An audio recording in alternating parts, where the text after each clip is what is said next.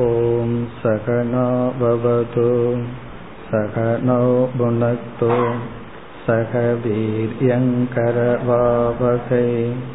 तेजस्विनावधितमस्तु मा विद्विषावहैः ॐ शान्ति शान्ति शान्तिः நம்முடைய இறுதி லட்சியம் மோக்ஷம் என்று பார்த்தோம். அந்த இறுதி லட்சியத்துக்கு இறுதியான சாதனை ஞானம் என்றும் பார்த்தோம். அந்த ஞானத்தை நாம் மனதில் அடைய வேண்டும் என்றால் அந்த மனதிற்கு சாதன சதுஷ்டயம் என்கின்ற நான்கு பண்புகள் குணங்கள் தேவை என்று. இப்பொழுது அந்த நான்கு பண்புகள் நம்மிடம் இல்லை என்றால் அது சாத்திய சதுஷ்டயம் அப்படின்னு பார்த்தோம். அதுவே நம்மால் அடைய வேண்டியது என்று பார்த்து அதில் விவேகத்தை முடித்து வைராகியத்தினுடைய தன்மையை பார்த்து முடித்துள்ளோம். வைராகியம் என்ற சொல்லுக்கு என்ன பொருள் என்று பார்த்தோம்.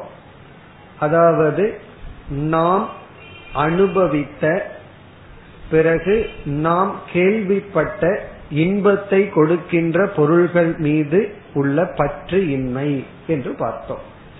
திருஷ்ட ஸ்ருத விஷயே. நம்ம ஏற்கனவே அனுபவிச்சிருக்கலாம் அல்லது பார்த்திருக்கலாம் அல்லது கேட்டிருக்கலாம். எந்தெந்த பொருளெல்லாம் போகத்தை கொடுக்குமோ அதில் பற்றில்லாத மனநிலை. இத வந்து சென்ற வகுப்புல பார்த்து முடித்தோம். இனி நம்முடைய அடுத்த விசாரம். இப்படிப்பட்ட வைராகியத்தை அடைய உபாயம் என்ன? எதன் மூலமாக நாம் வைராகியத்தை அடைய முடியும்? வைராகியம் என்பது மனதினுடைய ஒரு பக்குவ நிலை. அதை முறையான சாதனையை மேற்கொண்டால் அதுவாக நமக்குள் ஒரு பலனாக வர வேண்டும். அதனாலதான் வைராகியம் இப்பொழுது நமக்கு ஒரு சாத்தியமாக இருக்கின்ற இந்த வைராகியத்துக்கு உபாயத்தை இப்பொழுது நாம் சிந்திக்க ஆரம்பிக்கின்றோம். உபாயம் என்றால் மார்க்கம் வழி காரணம். வைராகியத்துக்கு மூல காரணம் நாம் முதலில் பார்த்த விவேகம்.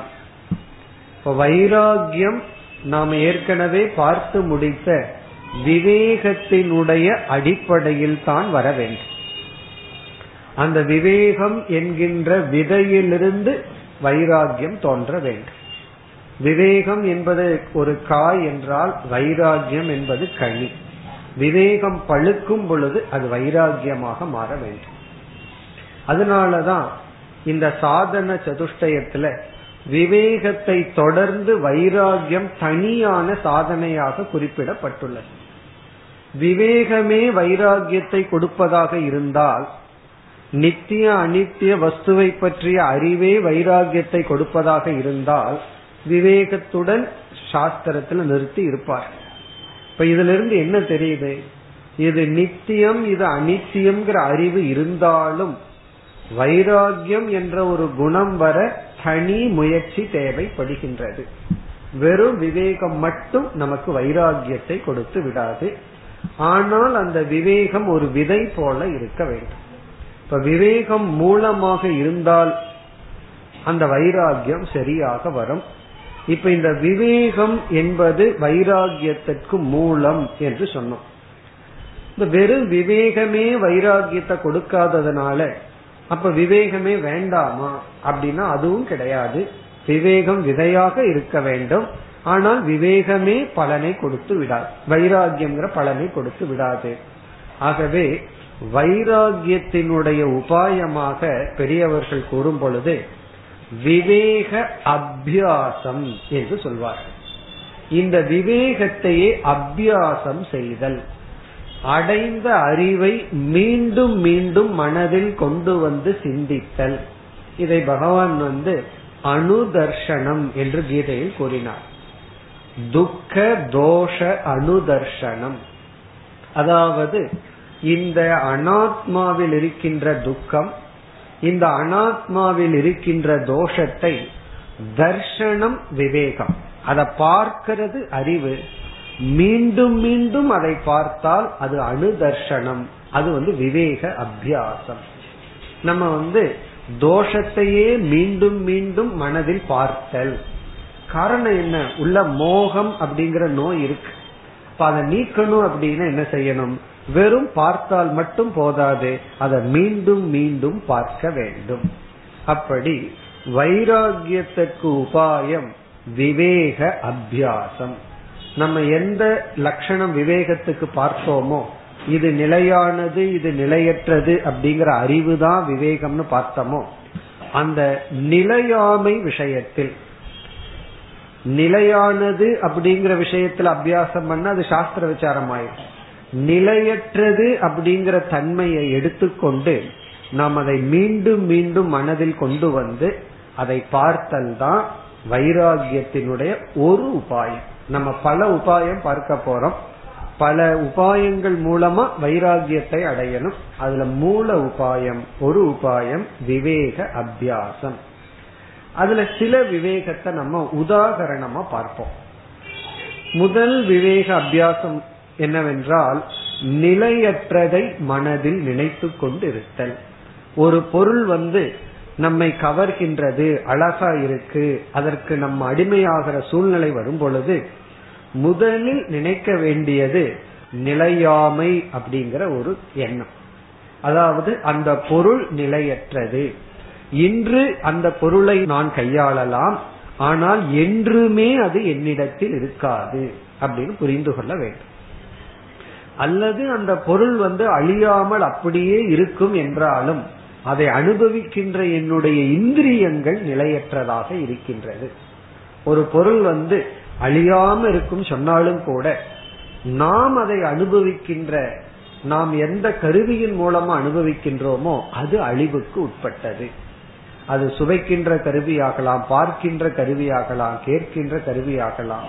அப்போ நிலையாமை வந்து பொருளிடத்திலையும் பார்க்கணும் பொருளை அனுபவிக்க காரணமாக இருக்கின்ற நம்முடைய கருவிகளினிடத்திலும் நிலையாமையை பார்த்து அப்படி நிலையாமையை பார்க்கும் பொழுது அந்த பொருளுக்கு நாம் அடிமையாகாத மனநிலையை அடைவோம்.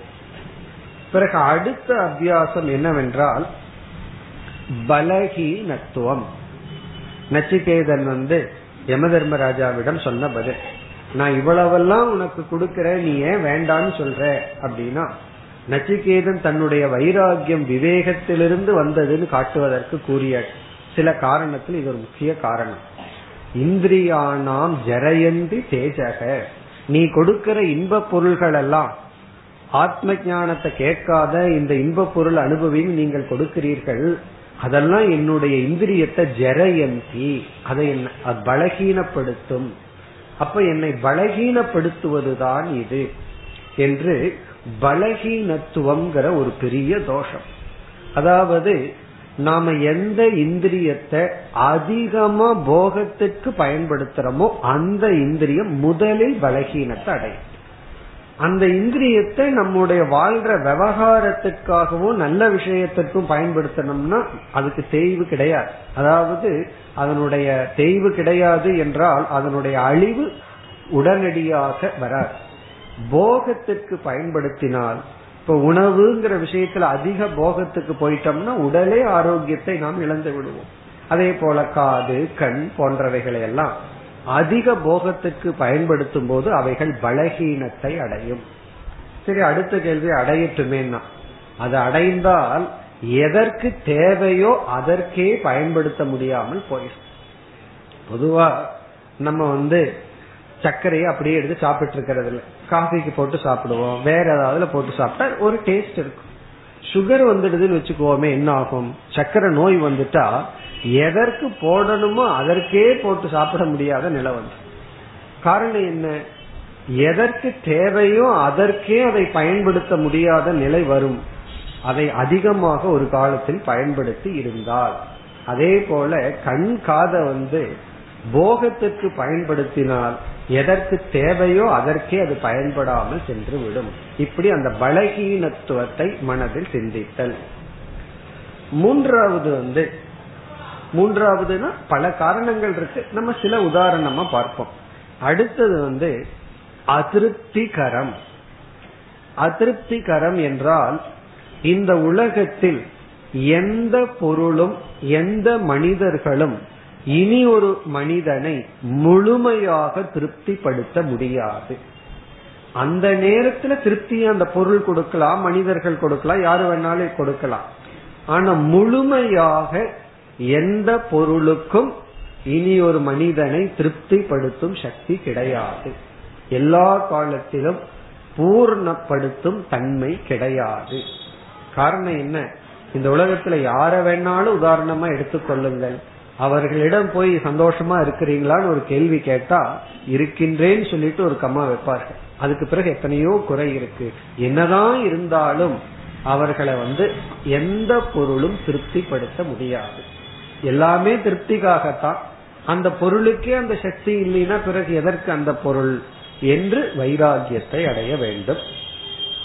பிறகு வந்து லோப மூலம் என்று சொல்வார் லோப மூலம் என்றால் நாம எந்த பொருளுக்கு அடிமையாகி இருக்கின்றோமோ அந்த பொருள் விஷயத்துல நாம லோபத்தை அடைந்து விடுவோம். பகிர்ந்து கொடுக்கிற மனம் வர ஒரு பொருள் இருக்கு அதுக்கு அடிமையாகாமல் அதை நம்ம அனுபவிச்சுட்டு இருந்தோம்னா யாராவது கேட்டா பகிர்ந்து கொடுப்போம்.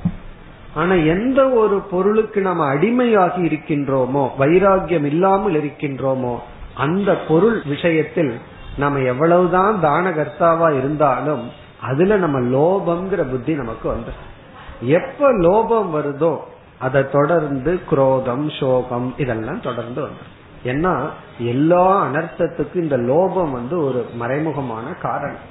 அப்படி நம்மை லோபப்படுத்தும். கடைசியா வைராகியம் இன்மை வந்து நம்மை அடிமைப்படுத்தும். நம்முடைய சுதந்திரத்தை பறித்து விடும் ஒரு பொருளுக்கு நம்ம அடிமையாகி விட்டால் நம்முடைய சுதந்திரமானது அத்துடன் சென்று விடுகிறது. அந்த பொருள் விஷயத்துல நாம் கட்டுண்டு விடுகின்றோம். இது போன்ற எண்ணங்களை நாம் மனதில் மீண்டும் மீண்டும் கொண்டு வருதல். அந்த விவேக அபியாசம் தான் நாளடைவில் வைராகியமாக பரிணாமத்தை அடையும். வைராகியம்ங்கிறது மனது அடைய வேண்டிய ஒரு விதமான பரிணாமம் ஒரு விதமான பக்குவ நிலை. அதனாலதான் சாஸ்திர விசாரம் செய்த காலத்தில் நம்ம விசாரம் செய்து எவ்வளவுதான் சாஸ்திரம் படிச்சிருந்தாலும் நமக்கு அறிவு மேலோட்டமா இருக்குமே தவிர வைராகியம் இருக்கணுங்கிற அவசியம் கிடையாது. நம்ம நினைச்சிருக்கிறோம் படிச்சா அறிவு வந்துட்டா வைராகியம் சேர்ந்து வந்துடும் அது கிடையாது. வைராகியத்துக்குன்னு தனி முயற்சி எடுக்க வேண்டும். விவேகத்துக்கு எப்படி தனி முயற்சி எடுக்கிறோமோ அதே போல வைராகியத்தை அடைவதற்கு தனி முயற்சி எடுக்க வேண்டும். விவேகம் கொஞ்சம் சுலபமா வந்துடும் மனசை கொஞ்சம் சத்துவமா மாத்தினோம்னா வந்துடும் ஆனா வைராகியம் வந்து பொறுமையாக இருக்க வேண்டும். கொஞ்சம் கொஞ்சமா தான் நமக்கு வரும். அந்த வைராகியம் அப்படிங்கறது ஒரு பக்குவ நிலை.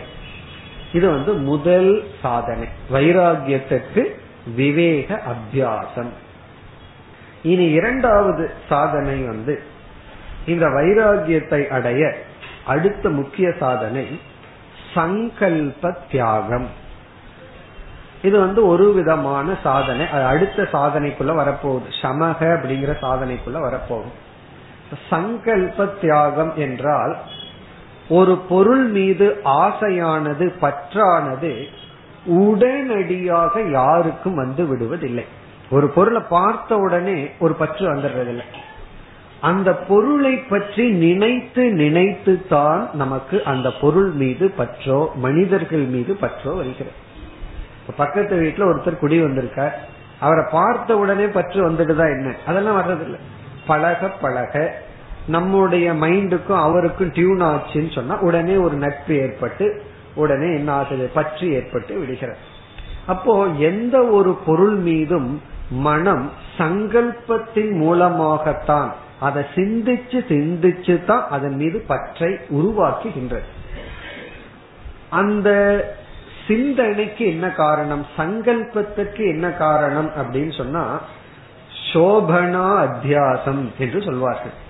சோபனா அத்தியாசம்னா அது எனக்கு உகந்தது.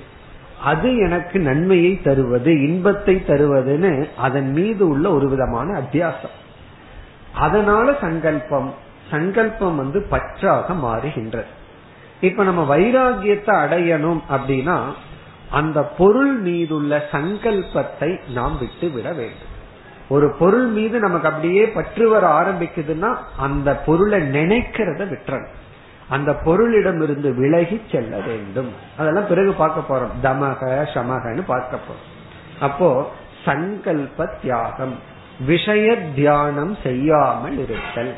விஷய தியானத்துலதான் நமக்கு பற்று வருது. அந்த பொருளை நினைச்சு நினைச்சு தான் பற்று வருது. வைராகியம் வரணும் பற்ற விடணும்னா அந்த பொருளை நினைக்க கூடாது. இப்ப அடுத்த சாதனை சத் சங்கம் சத் சங்கம் அப்படிங்கிறது ஒரு முக்கியமான சாதனை வைராகியத்திற்கு. அதாவது நமக்கு அல்பமா வைராகியம் இருக்கு. கொஞ்சம் வைராகியம் இருக்கு. இனியொருவருக்கு சிறிது வைராகியம் இருக்கு. இப்படி சிறிய சிறிய அளவுல வைராகியம் இருப்பவர்கள் சேரும் பொழுது ஒருவருக்கு ஒருவர் உதவி செய்து கொள்வார்கள். ஏன்னா ஒருவரை பார்த்து இனி ஒருவர் ஒரு ஒரு இன்ஸ்பிரேஷன் அதாவது ஒரு உற்சாகம் ஏற்படும். அவரை பார்த்து இனி ஒருவருக்கு உற்சாகம் ஏற்படும். இப்போ குறைவான வைராகியம் உடையவர்கள் சிறிது அதிகமான வைராகியம் உடையவர்களுடன் சங்கம் வைக்கும் பொழுது நமக்கு வைராகியம் அதிகரிக்கும்.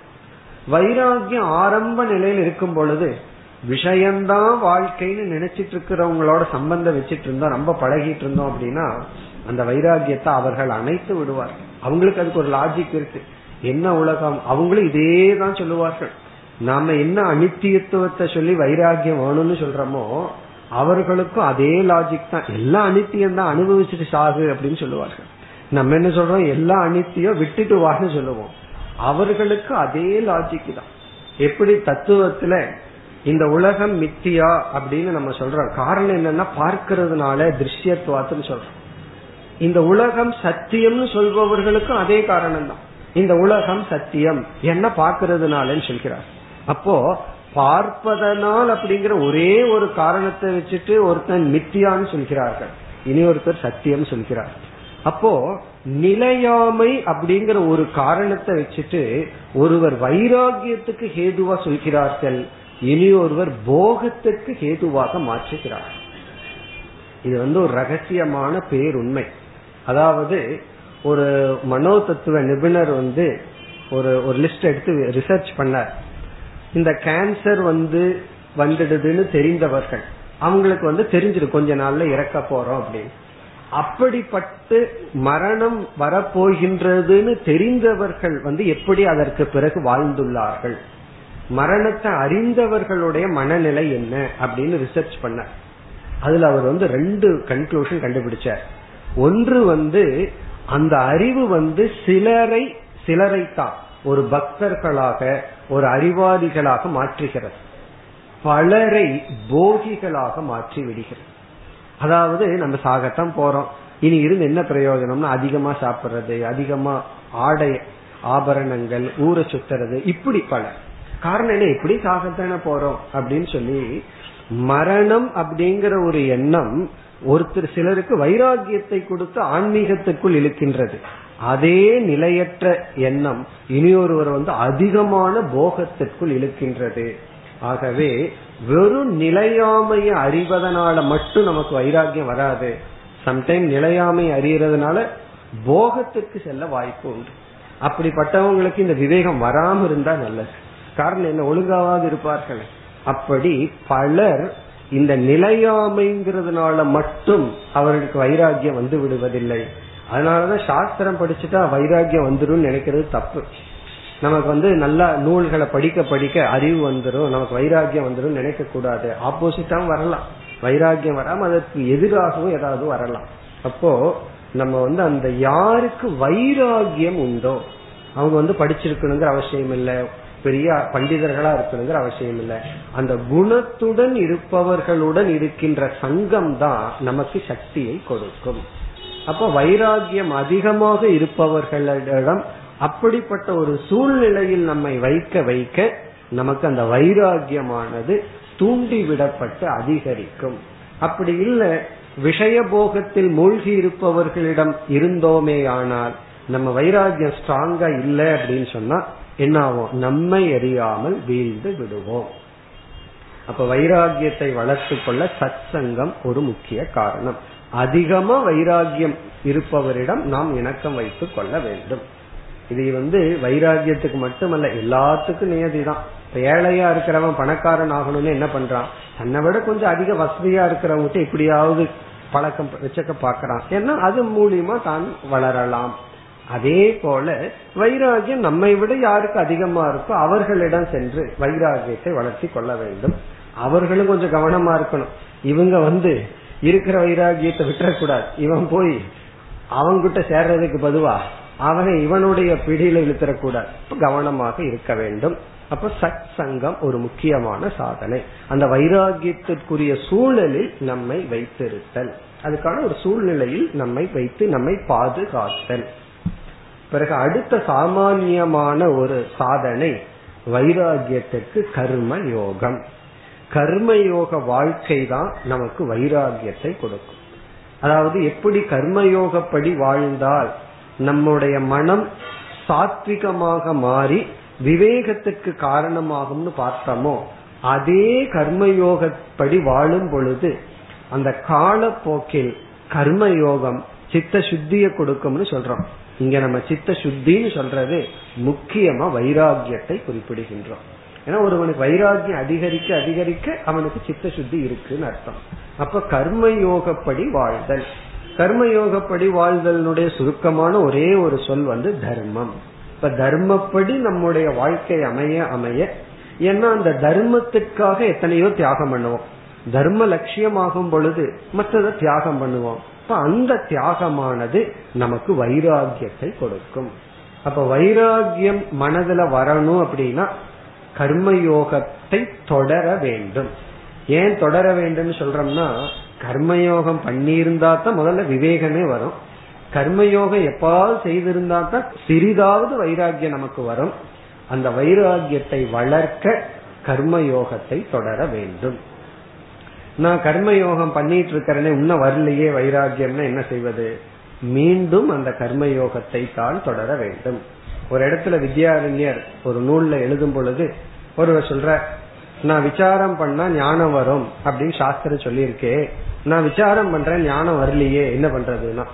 அது வித்யாரண்யர் கேக்குற உனக்கு பசியா இருக்கு சாப்பிட்டா பசி போகும் நீ சாப்பிட்டதுக்கு அப்புறம் உன்ன பசிக்குதுன்னா நான் என்ன சொல்றது? இனியும் சாப்பிடுன்னு தான் சொல்லி ஆகணும். வேற மார்க்கும் கிடையாது. சாப்பிட்டதுக்கு அப்புறம் பசி போகலைன்னா இன்னும் சாப்பிடு. அப்ப விசாரம் பண்ணி ஞானம் வரலைன்னா இன்னும் விசாரம் பண்ணு. வேற மார்க்கம் கிடையாது. அதே போல நான் கர்மயோகம் பண்ணிட்டு இருக்கேன் இன்னும் வைராக்கியம் வரலையேனா இன்னும் கர்மயோகத்தை தொடர்ந்து செய். அதுக்கு வேற ஏதாவது மார்க்கம் இருக்கா? எல்லாத்துக்கும் இந்த ஷார்ட்கட் தான் தேவைப்படும். சீக்கிரமா குறுக்கு வழியில போக முடியுமா? குயிக்கா கிடைக்குமா? பகவான் சொல்றார் கீதையில. அதாவது மனித லோகத்துல வந்து எல்லாத்துக்கும் கஷிப்ரம் பவதி. குயிக்கா ரிசல்ட் வரணும்னு மனம் எதிர்பார்க்கின்றது. ஏன்னா இப்ப எல்லாமே ஃபாஸ்ட் ஃபுட்ல ஆரம்பிச்சு எல்லாமே ஃபாஸ்டா தேவைப்படுது. ஆனா வைராக்கியம் ஸ்லோவா தான் வரும். ஸ்லோவா வந்தா தான் அது நிக்கும். அது ஃபாஸ்டா வந்ததுன்னு வச்சுக்கோமே எவ்வளவு ஃபாஸ்டா வந்ததோ அவ்வளவு ஃபாஸ்டா நம்ம விட்டு போயிடும். சில சமயம் சொல்றோம்ல புரிஞ்சு போச்சுன்னு சொல்லுவோம். புரிஞ்சு போச்சுன்னு சொல்லுவோம். அப்படி அது புரிஞ்சிடும் அப்புறம் போயிடும் வைராகியம் நமக்குள்ள நிலைக்கணும் அப்படின்னா அது மெதுவாகத்தான் வரும். நம்ம வந்து எப்படி ஒரு மலர் மலர்றதுக்கு நம்ம காத்துட்டு இருக்கிறோமோ அதே போல நம்ம இந்த சாதனைகளை செய்துட்டு இருந்தோம் அப்படின்னா நமக்குள் அந்த வைராகியம்ங்கிற ஒரு மலர்ச்சியை நாம் பார்க்கலாம். இதெல்லாம் வைராகியத்துக்கு உபாயம். இப்ப வைராகியத்துக்கு உபாயம் முக்கியமான மார்க்கம் வந்து நம்ம அடைந்த விவேகத்தை மனதுல திரும்ப திரும்ப கொண்டு வந்து பார்த்தல். அந்த நிலையாமை பிறகு வந்து பலகீனத்துவம் அடிமைத்தனம் இதையெல்லாம் மனசுல நினைச்சு நினைச்சு பார்த்து வைராகியத்தை வளர்க்க வேண்டும் கர்மயோகத்தை தொடர வேண்டும். சத் சங்கம் மிக மிக முக்கியம். இப்படிப்பட்ட சாதனைகள் மூலம் நம்ம வைராகியத்தை மெதுவாக வளர்த்து கொள்ள வேண்டும். அதனாலதான் பதஞ்சலி யோக சூத்திரத்துல நம்ம பார்த்தோம். பர வைராகியம் மோக்ஷ லட்சணம் சொல்ற. வைராகியத்தினுடைய உச்சகட்டம் தான் மோக்ஷம் அப்படின்னு சொல்ற அப்படி வந்து அந்த வைராகியத்தை மெதுவாக நாம் அடைய வேண்டும். இனி வைராகிய விஷயத்தில் அடுத்த கருத்து. இப்படிப்பட்ட வைராகியத்தினுடைய பலன் என்ன? நம்ம அப்படி வரிசையா பார்த்துட்டு இருக்கோம்.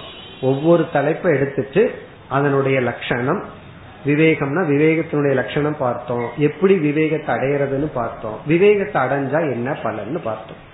அதே போல வைராகியத்துக்கு லட்சணம் என்னன்னு பார்த்தோம் சென்ற வகுப்பில். அதை எப்படி அடையிற உபாயத்தை பார்த்தோம். இனி பலன். வைராகியம் நமக்கு கிடைச்சா என்ன பலன்? பல பலன் சொல்லலாம். முதல் பலன் வந்து தைத்திரிய உபநிஷத்துல சொன்ன ஒரு பலன் எடுத்துக்கோ. ஒரு பொருள் மீது நமக்கு பற்று இருந்த அந்த பொருளை நம்ம அனுபவிச்சோம் அப்படின்னா நமக்கு ஒரு பங்கு சுகம் கிடைக்குது. அங்க உபனிஷத்து என்ன சொல்லுது? அதே பொருள் மீது உனக்கு வைராகியம் இருந்தா நூறு பங்கு சுகம் அப்படின்னு சொல்லு. பற்று இல்லாத பொருளை அனுபவிச்சோம் அப்படின்னா நமக்கு சுகம் கிடையாது. ஒருவருக்கு பாவக்காய் பிடிக்கவே பிடிக்காது. அதை சாப்பிட்றாருன்னு வச்சுக்கோம் அவர் அதை சுகத்தை அனுபவிக்க மாட்டார். சில பேர்த்துக்கு அது பிடிக்கும். அதை சாப்பிட்டாங்கன்னா சுகத்தை அனுபவிப்பார்கள். அப்போ பற்று உடைய பொருள் மீது நம்ம விருப்பமானவங்க நம்ம வீட்டுக்கு வந்துட்டா அவங்களுடைய பிரசன்ஸே சந்தோஷத்தை கொடுக்கும் விருப்பம் இல்லாதவர்கள் வீட்டுக்கு வந்தா அந்த பொருள் நமக்கு சந்தோஷத்தை கொடுக்கறது அப்போ ஒரு பொருள் இன்பத்தை கொடுக்கணும்னா அது மேல நமக்கு பற்று இருக்கணும்னு அர்த்தம். பற்று இருக்கிற பொருள் அடைஞ்ச இன்பம். அது ஒரு பங்கு.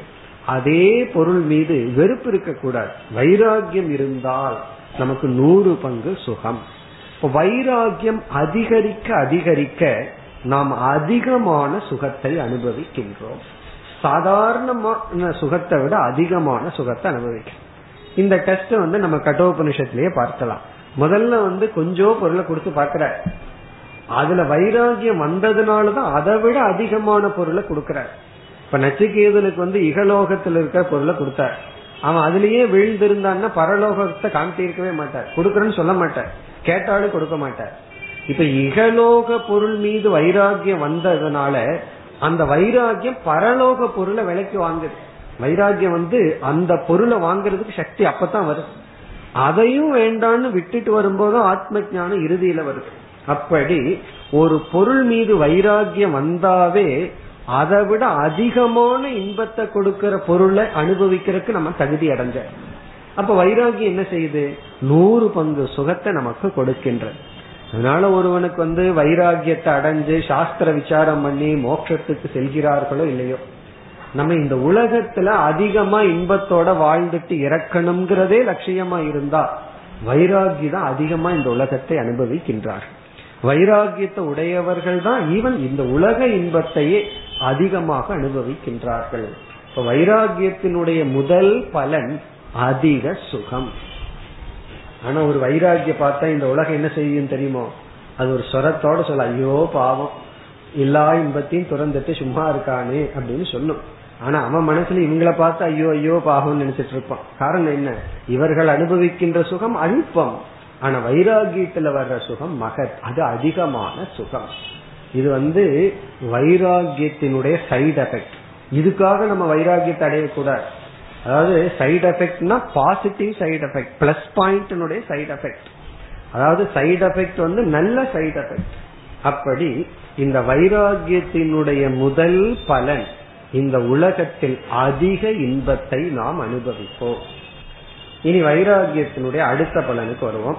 இதுதான் முக்கிய பலன். இந்த வைராகியம் எதற்கு கஷ்டப்பட்டு அடையிறோம் அப்படின்னா இரண்டாவது பலன் சாஸ்திர பிரவருத்திகி.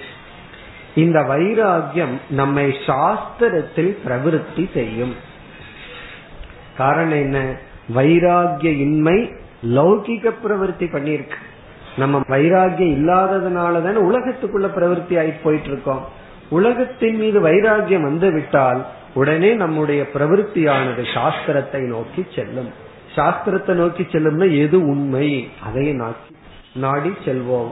நிலையானதை நாடி செல்வோம். ஏன்னா நிலையற்றதிலிருந்து விலகுனா மீதி இருக்கிறது ஒண்ணுதான். ஏன்னா விவேகம் வந்து இந்த உலகத்தை ரெண்டா பிரிச்சு காமிச்சாச்சு. இது நிலையானது இது நிலையற்றதுன்னு காமிச்சாச்சு.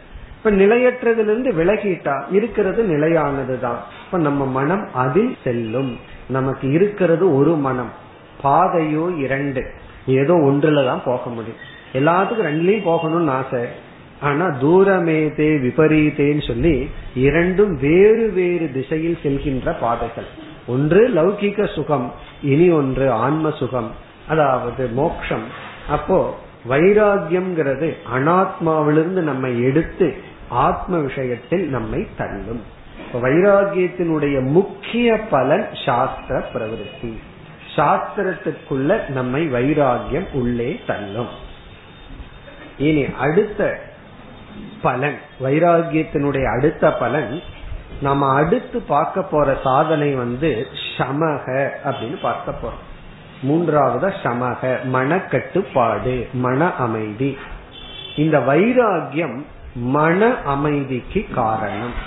நம்ம அடுத்து பார்க்க போற சமக அப்படிங்கிற சாதனை அடைவதற்கு வைராகியம் காரணம். அதையும் பகவான் கீதையில சொல்லியிருக்கார்.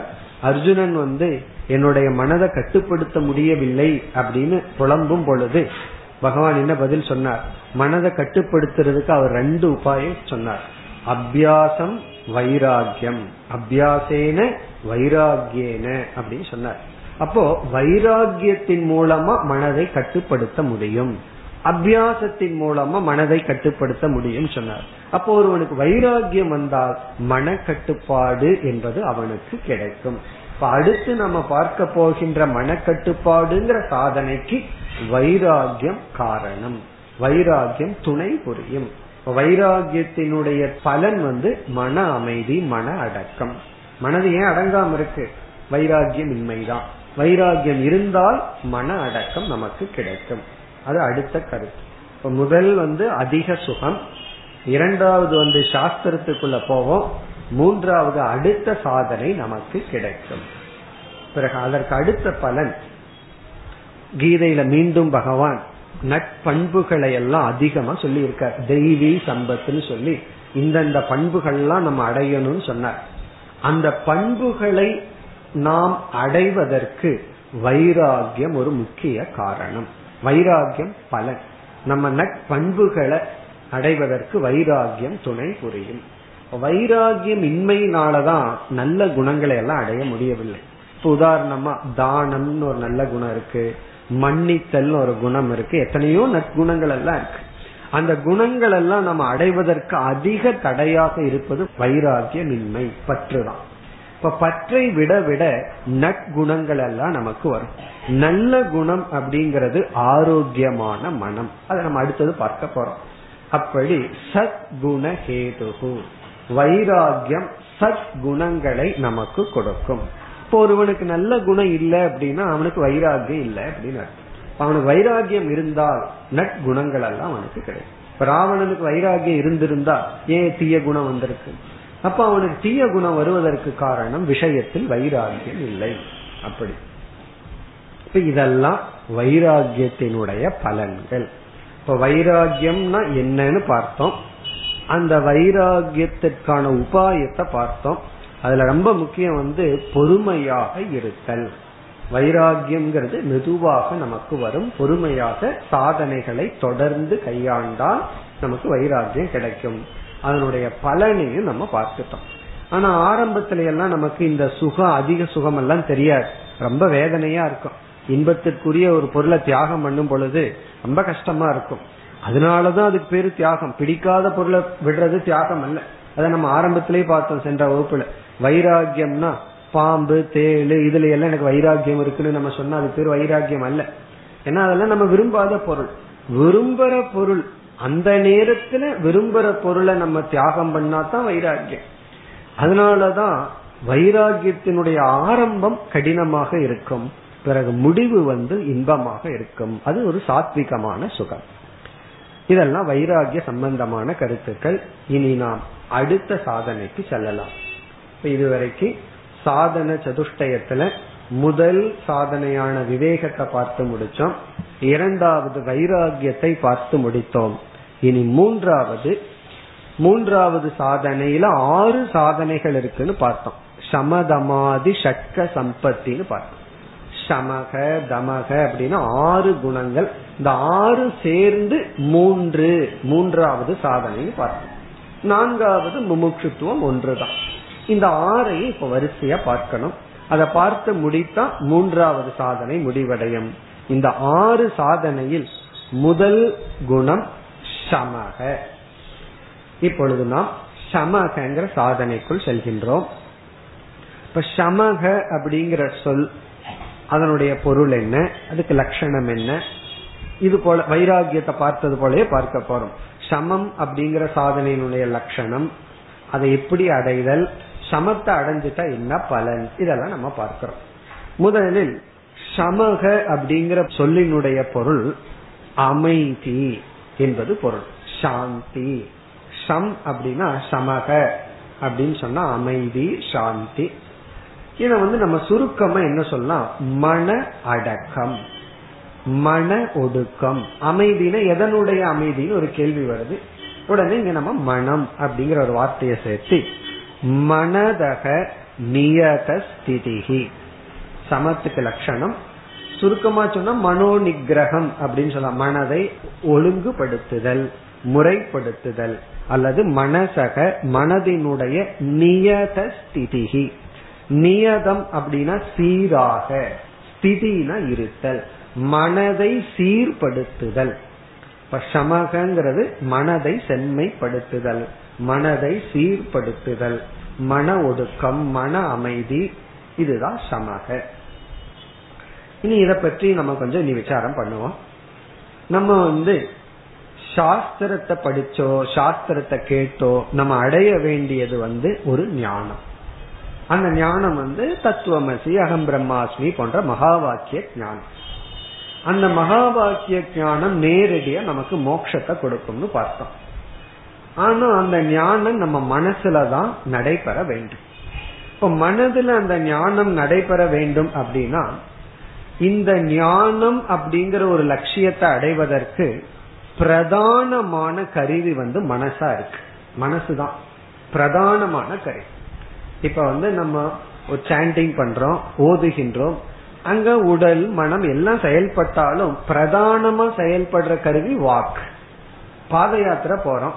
இப்ப மனசு செயல்படல வாக்கு செயல்படலன்னு அர்த்தம் அல்ல மனம் வாக்கு எல்லாம் செயல்படுது. கை செயல்படுது தலை செயல்படுது. ஆனா பிரதானமா செயல்படுவது கால்கள். அப்ப வந்து அர்ச்சனை பண்றோம் கை பூஜை பண்றோம் கைகள். அப்படி ஒரு கர்மத்துக்கு மற்ற கருவிகள் தேவைப்பட்டாலும் அந்த கர்மத்துக்கு பிரதானமா ஒரு கருவி தேவைப்படும். இப்ப வந்து பாத யாத்திரை போறதுக்கு காலில் ஏதோ ப்ராப்ளம்னா போக முடியாது. அமர்ந்து கொண்டு ஏதாவது சேன் பண்ணலாம். அப்படி எந்த ஒரு கர்மத்துக்கு எந்த கருவி பிரதானம்னு பார்த்து அந்த கருவி கொஞ்சம் எக்ஸ்ட்ரா ஸ்ட்ரென்த்தோட இருக்கணும். அப்படி ஞானத்தை அடையணும்னா பிரதானமான கருவி அந்த கரணம் நம்முடைய மனம். ஏன்னா ஞானத்தை அடையணும்? அறிவு அடையணும். இப்ப அறிவு அடையணும்னா நான் மூக்கில அடையிறேன் காதுல அடையிறேன் அப்படின்னு சொல்ல முடியாது. நம்ம மனசுனாலதான் அடைஞ்சாகணும். ஆகவே அந்த மனது வந்து பக்குவப்படுதல் செம்மைப்படுதல் ஒழுங்குபடுத்துதல் வந்து பிரதானமாகி விடுகிறது. வேற ஏதாவதுன்னா யாத்திரை பண்றதுன்னா நம்ம வந்து எக்ஸசைஸ் பண்ணிடலாம். ஆனா இங்க அறிவு அடைய வேண்டியது இருக்கிறதுனால மனதினுடைய பக்குவம் மிக மிக முக்கியம். ஆகவே விவேக வைராகியத்தை தொடர்ந்து பெரியவர்கள் நம்முடைய சம்பிரதாயத்துல சமக அப்படின்னு மூன்றாவதாக இதை வைத்தார்கள். முதல்ல விவேகம் அதுவும் மனசுலதான் நடக்குது. அப்புறம் வைராகியம் மனதினுடைய ஒரு விதமான பக்குவ நிலை. மூன்றாவது மன அமைதி மன ஒடுக்கம் மன கட்டுப்பாடு. மனம் வந்து கட்டுப்பட்டு இருக்க வேண்டும். இந்த சமத்தினுடைய லட்சணத்தை இப்ப மீண்டும் பார்ப்போம்.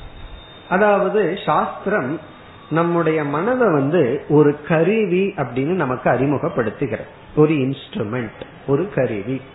இப்ப வந்து எழுதுவதற்கு பேனா எப்படி ஒரு கருவியா இருக்கோ அப்படி வந்து பேசுறதுக்கு மைக் எப்படி ஒரு கருவியா இருக்கோ அதே போல மனம் அப்படிங்கிறது ஒரு கருவி. என்னைக்குமே இன்ஸ்ட்ருமெண்ட் கருவி அப்படின்னு சொன்னாவே அது வந்து கர்த்தாவினுடைய கையில இருக்கணும். கர்த்தாவினுடைய கிரிப்ல அது இருக்கணும். அப்பதான் அது வந்து நல்ல கருவி.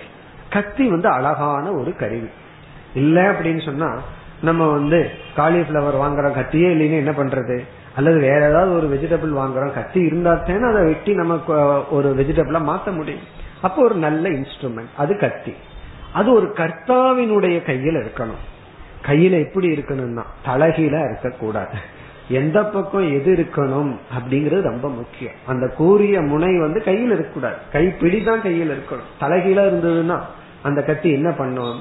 அந்த கத்தியானது எந்த இடத்துல செயல்படணுமோ அதை விட்டுட்டு அதை கையாளுகின்ற கர்த்தாவையே அது வந்து தாக்கிவிடும்.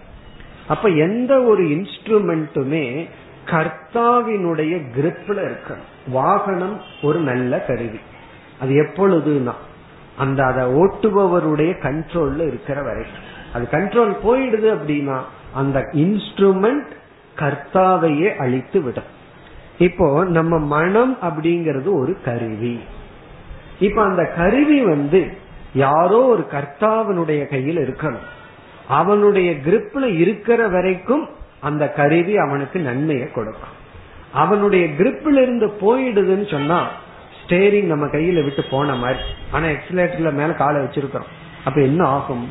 அந்த வாகனம் அந்த கர்த்தாவையே அழித்து விடும். இப்ப இந்த இடத்துல நம்முடைய புத்தி தான் கர்த்தா நம்முடைய மனம் கருவி. நம்முடைய புத்தி அப்படிங்கறது இந்த இடத்துல கர்த்தா. அவன் தானே முடிவு பண்றான். இதை செய்யணும் இதை செய்யக்கூடாது அப்படின்னு. இப்போ புத்தியினுடைய கையில மனம் இருக்க வேண்டும். இதத்தான் மீண்டும் கட்டோபனிஷத்துல மதர்மராஜா என்ன சொன்னார்?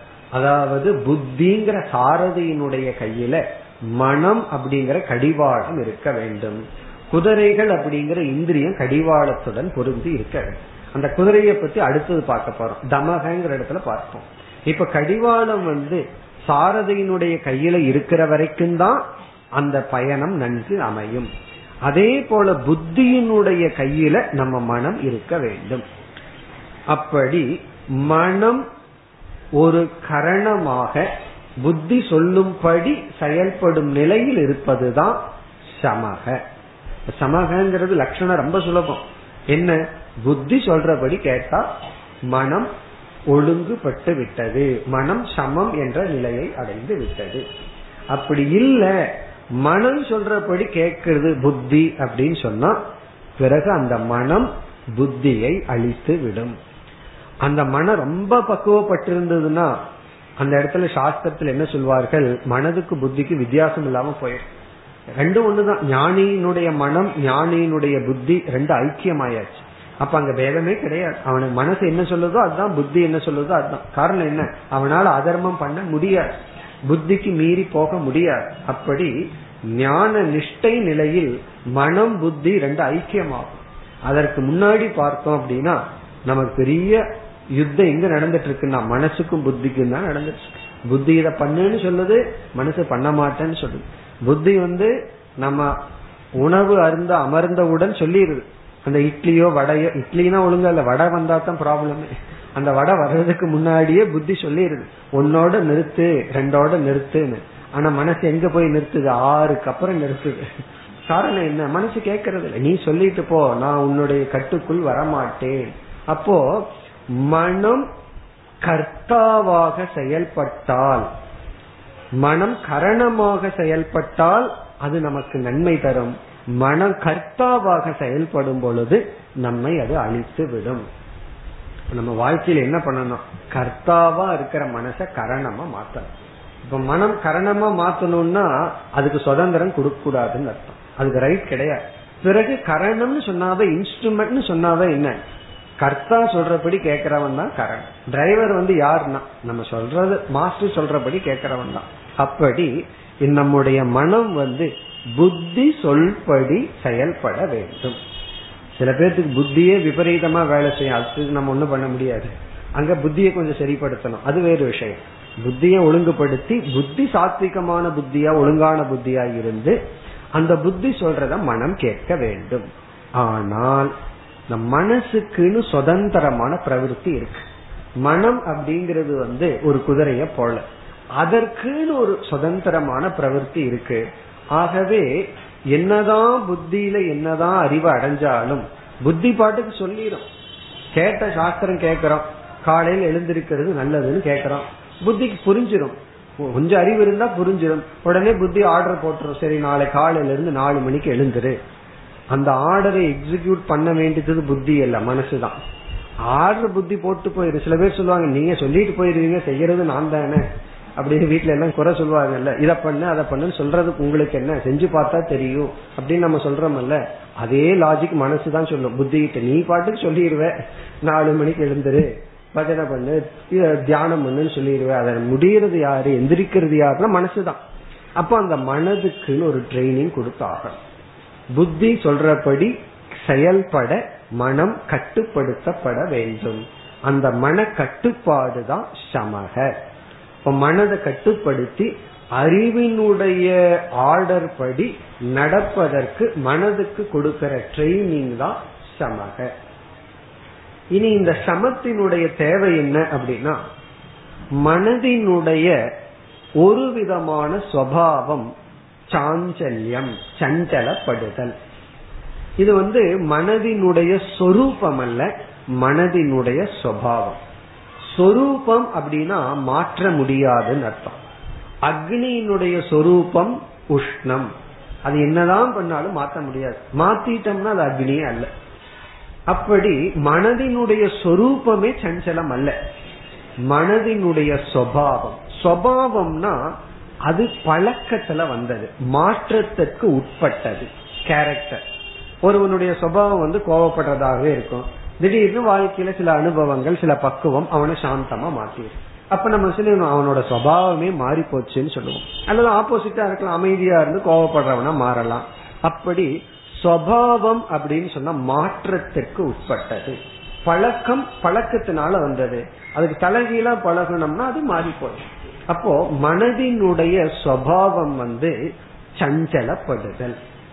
எப்ப சஞ்சலப்படும் அப்படின்னா ரெண்டு சூழ்நிலையில அது சஞ்சலப்படும். ரெண்டு காரணத்துல அது சஞ்சலப்படும். ஒன்று வந்து விஷயத்தை பார்க்கும் பொழுது திருஷ்டே. விஷயத்தை பார்த்தா உடனே சஞ்சலம் வந்துடும் மனசுக்கு. அந்த விஷயத்தை பார்க்கும் பொழுது மனம் சஞ்சலத்தை அடையும் மனம் வந்து வேதனை அடையும். சில பேர்த்த பார்த்த உடனே சில பேர்த்துக்கு பிபி ஏறிடும் அப்ப என்ன இவங்களுக்கு ஏன் அந்த பிபி ஏறுதுன்னா அவங்கள பார்த்தாச்சு அதனால. காரணம் என்ன? ஒரு பிடிக்காத விஷயத்த பார்க்கிறோம். அல்லது பிடிச்ச விஷயத்த பார்த்த உடனே அறிவெல்லாம் போயிடும் இத பேசக்கூடாதுன்னு நினைப்போம் தேவையில்லாம பேசிடுவோம். இதெல்லாம் என்னன்னா பார்த்தவுடன் விஷயங்கள் வந்தவுடன் அதனாலதான் விஷயம் வந்தவுடன் நம்ம வைராகியம் எல்லாம் போயிடும் விஷயம் வர்றதுக்கு முன்னாடி விரதம். விஷயம் முன்னாடி வந்து நின்னா விரதம் போயிடும் அப்போ பார்க்கும் பொழுது மனம் சஞ்சலத்தை அடைகும் இனி ஒன்று இதான் திருஷ்டே சதி சாஞ்சல்யம். பார்க்கும் பொழுது வருகின்ற சஞ்சலம். இனி ஒன்று பொருள் முன்னாடி இல்லாட்டியும் கூட ஏற்கனவே செஞ்ச அனுபவங்கள் நம்முடைய வாசனையாக சித்தத்துல பதிஞ்சிருக்கு. அந்த ஸ்மிருதி அதை நினைச்சு நினைச்சு மனம் சஞ்சலப்படலாம். அது வந்து ஸ்மிருதே சதி. அந்த விஷயம் வெளியே இல்லை. அந்த வெளியே இல்லாத விஷயம் மனதுக்குள்ள ஸ்மிருதியாக மெமரியா உள்ள இருக்கு. அதை நம்ம எடுத்து எடுத்து நம்மை சஞ்சலப்படுத்தி கொள்ளலாம். அதனாலதான் ஒருவர் சொன்னார் அவன் என்ன ஒரு முறை திட்டுனான். நான் வந்து நூறு முறை திட்டு வாங்கினேன் அப்படின்னா அவனோட அர்த்தம் என்னன்னா அவன் ஒரு முறை திட்டிட்டு போயிட்டான். அதை நான் நூறு முறை நினைச்சு நினைச்சு திட்டு வாங்கினேன் அப்படின்னு அப்ப இவன் அதை நூறு முறை நினைச்சு துயரப்படுறான். அவன் ஒரு முறை தானே திட்டிருக்கான் ஒரு முறை தானே துயரப்படணும். ஒரு வார்த்தை சொல்லி திட்டுனா ஒரு முறை துயரப்படணும். நூறு முறை ஏன் துயரப்படுறோம்னா அந்த திட்ட நம்ம நூறு முறை ரீவைண்டிங் பண்றோம். உள்ள போட்டு போட்டு கொண்டு வர்றோம். அப்போ வெளியே இருந்து ஒரு முறை ஒரு கல்லடி வாங்குறோம். மனதிற்குள்ள அதை நினைச்சு நினைச்சு துயரப்படுறோம். அதுதான் அதிகம். ஸ்மிருதே சதி. நல்லது சொல்லியிருப்பாங்க. எத்தனையோ முறை. ஒருவர் நம்ம புகழ்ந்திருப்பார் நூறு முறை. அதை நினைச்சு சந்தோஷப்பட்ட கொஞ்சம் பரவாயில்ல. மகிழ்ச்சியாவது அடைவோம். ஆனா நம்ம மனதெல்லாம் தேவையற்றதை நினைச்சுதான். நம்ம அவர் ஒரு முறை அவமானப்படுத்தியிருப்பார். அதை நம்ம நூறு முறை அதுக்கு லைவ் லைவ் கொடுத்து அதை மனசுல நினைச்சு நினைச்சு துயரப்படுறோம். இங்க சமக அப்படிங்கறது ஸ்மிருதி திருஷ்டே சதிங்கிறது அடுத்த சாதனை. தமத்துல வந்துடும் பார்க்கறதுனால துயரப்படுறதை எப்படி கட்டுப்படுத்துறதுங்கிறது அடுத்த சாதனை. விஷயம் இருக்கோ இல்லையோ மனதில் இருக்கின்ற பதிவுகளை எடுத்துக்கொண்டு தேவையில்லாத எண்ணங்களை நாமளே எடுத்துக்கொண்டு எடுத்துக்கொண்டு மனதை சஞ்சலப்படுத்தி கொண்டு இருக்கின்றோம். அந்த சஞ்சலத்தை நிறுத்துதல் தான் சமக. இப்ப சமம் அப்படின்னு என்ன அர்த்தம்? நம்ம மனதுல பதிந்துள்ள வாசனைகள் அனுபவங்கள் அந்த அனுபவங்களை சிலவற்றை நாம் எடுத்துக்கொண்டு மனதினுடைய மன அமைதியை கலைத்தல் அதை பண்ணிட்டு இருக்கிறோம் அதனாலதான் மன அமைதியை கலைக்கிறதுக்கு இந்த உலகத்துல யாருமே வேண்டாம். நம்ம ஒரே ஆள் போதும். காரணம் என்ன? பேசாம உட்கார்ந்துட்டு இருந்தாவே போதும். அதாவது விருத்தஸ்தாவது சிந்தா சக்தகன் ஏன் பாடி வச்சாங்க? வயதான காலத்துல சந்தோஷமா இருக்க வேண்டியதுதானு சில பேர் சொல்லுவார்கள். ஆனா அங்க மெமரி லோடு அதிகமாயிருக்கு. சின்ன வயதுல மெமரி எல்லாம் குறைவா இருந்திருக்கு.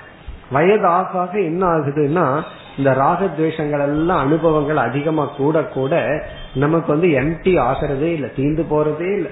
எவ்வளவு நேரம் யோசிச்சாலும் வெடிய வெடிய யோசிச்சாலும் உள்ள ஸ்டப் இருந்துட்டே இருக்கு. எதையாவது ஒண்ணு நினைச்சு நினைச்சு நினைச்சு நினைச்சு நம்ம துயரப்பட்டு கொண்டு இருக்கலாம் சஞ்சலப்பட்டு கொண்டு இருக்கலாம். அப்போ மனம் சஞ்சலப்படும் ஷோர்ஸ் என்ன? எங்க போய் அது சஞ்சலப்பட்டு இருக்குன்னா எங்காவது போயினா அங்கிருந்து போயிடலாம். நம்ம மெமரி நமக்குள்ளேயே நம்ம சித்தத்துக்குள்ளதான். அதனாலதான் நம்ம எங்க போனாலும் இந்த மனசு சேர்த்து போயிட்டு இருக்க வேண்டியது இருக்கு. அப்போ அந்த மனம் வந்து நம்ம பதிவுகளை எடுத்துக்கொண்டு அது சஞ்சலப்பட்டு கொண்டு இருக்கின்றது. அப்ப நம்ம என்ன செய்யணும் அப்படின்னா அப்படி சஞ்சலப்பட்டு கொண்டிருக்கின்ற மனம் ஞானத்துக்குரிய கருவி அல்ல. அந்த மனம் வந்து ஞானத்தை அடைய முடியாது.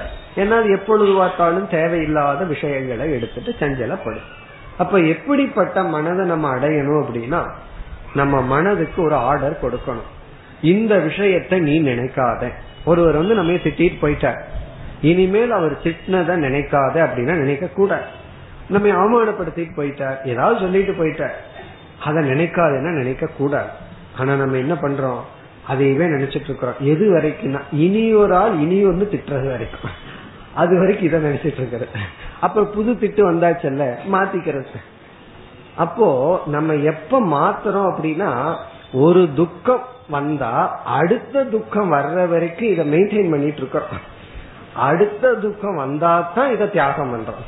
அப்போ அதனாலதான் சொல்லுவார்கள் நான் ஏன் உன்னை திட்டுனேன்னா உனக்கு பழைய துக்கம் பழகி போயிருக்கும். கொஞ்சம் புதிய துக்கம் கொடுக்கலாம் அப்படின்னு சொல்லி. இப்ப நம்ம மனது எப்படிப்பட்ட நிலையில் இருக்கு? ஒரு துக்கம் அடுத்த துக்கம் வர்ற வரைக்கும் அதை பாதுகாத்துட்டு இருக்கிறோம். அதை விட்டு பழகுதல். அப்போ மனதுக்கு வந்து சஞ்சலம்ங்கிற ஒரு தன்மை வர காரணம் நம்முடைய ஸ்மிருதியில போய் தேவையற்ற அனுபவங்கள் விஷயங்கள் அதையெல்லாம் எடுத்துக்கொண்டு மனதை குழப்பிக் கொண்டும் மனதுல வந்து சில தீய எண்ணங்களை வளர்த்தி கொண்டும் பழி வாங்கணும். நானும் அதே போல திட்டணும். எனக்கு ஒரு நேரம் கிடைக்காதா? இப்படி எல்லாம் பண்ணிட்டு மனம் நம்மை துயரப்படுத்தி கொண்டு இருக்கின்றது அதாவது ஒருவர் மீது அன்பு வருதுன்னு வச்சுக்கோமே முதலில் பயனடைகிற ஆள் நம்ம தான் அந்த அன்புங்கிற உணர்வு அவருக்கு ஏதோ நன்மையை செய்வோம். அந்த நன்மையை அவர் அடையிறதுக்கு முன்னாடி நம்ம அடைஞ்சிருவோம். ஒருவர் மீது கோபம் வருதுன்னு வச்சுக்கோமே அவருக்கு தீங்கு செய்ய போறோம்.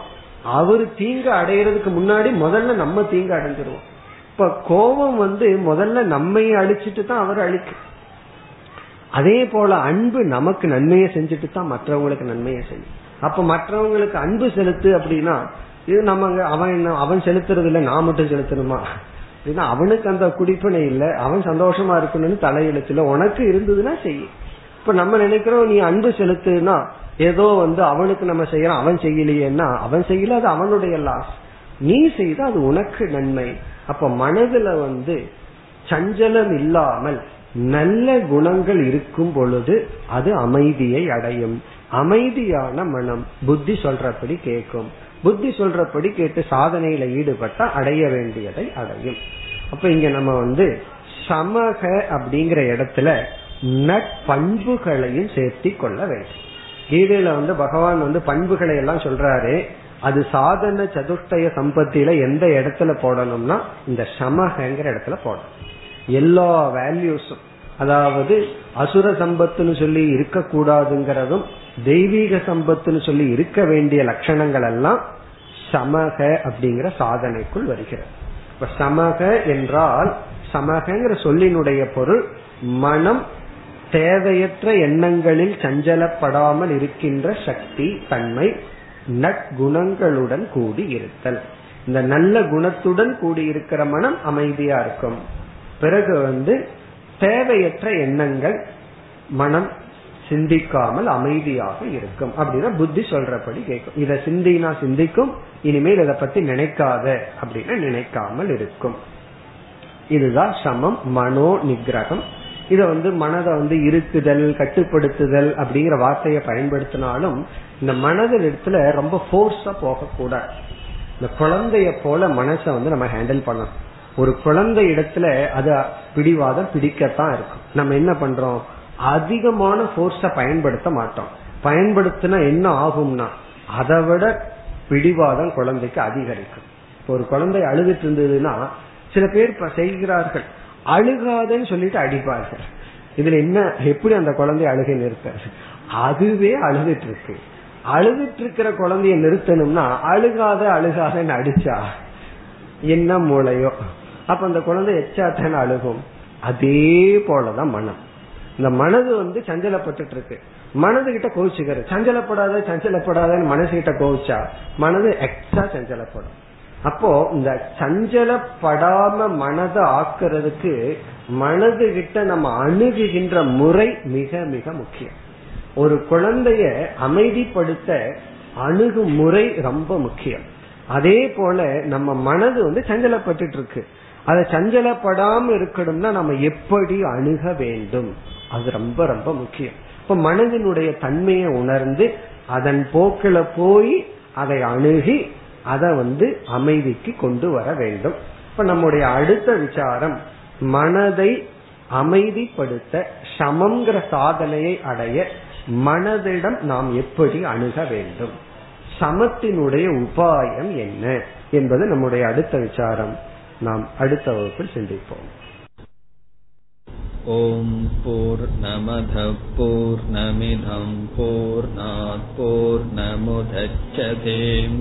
पूर्णस्य पूर्णमादाय पूर्णमेवावशिष्यते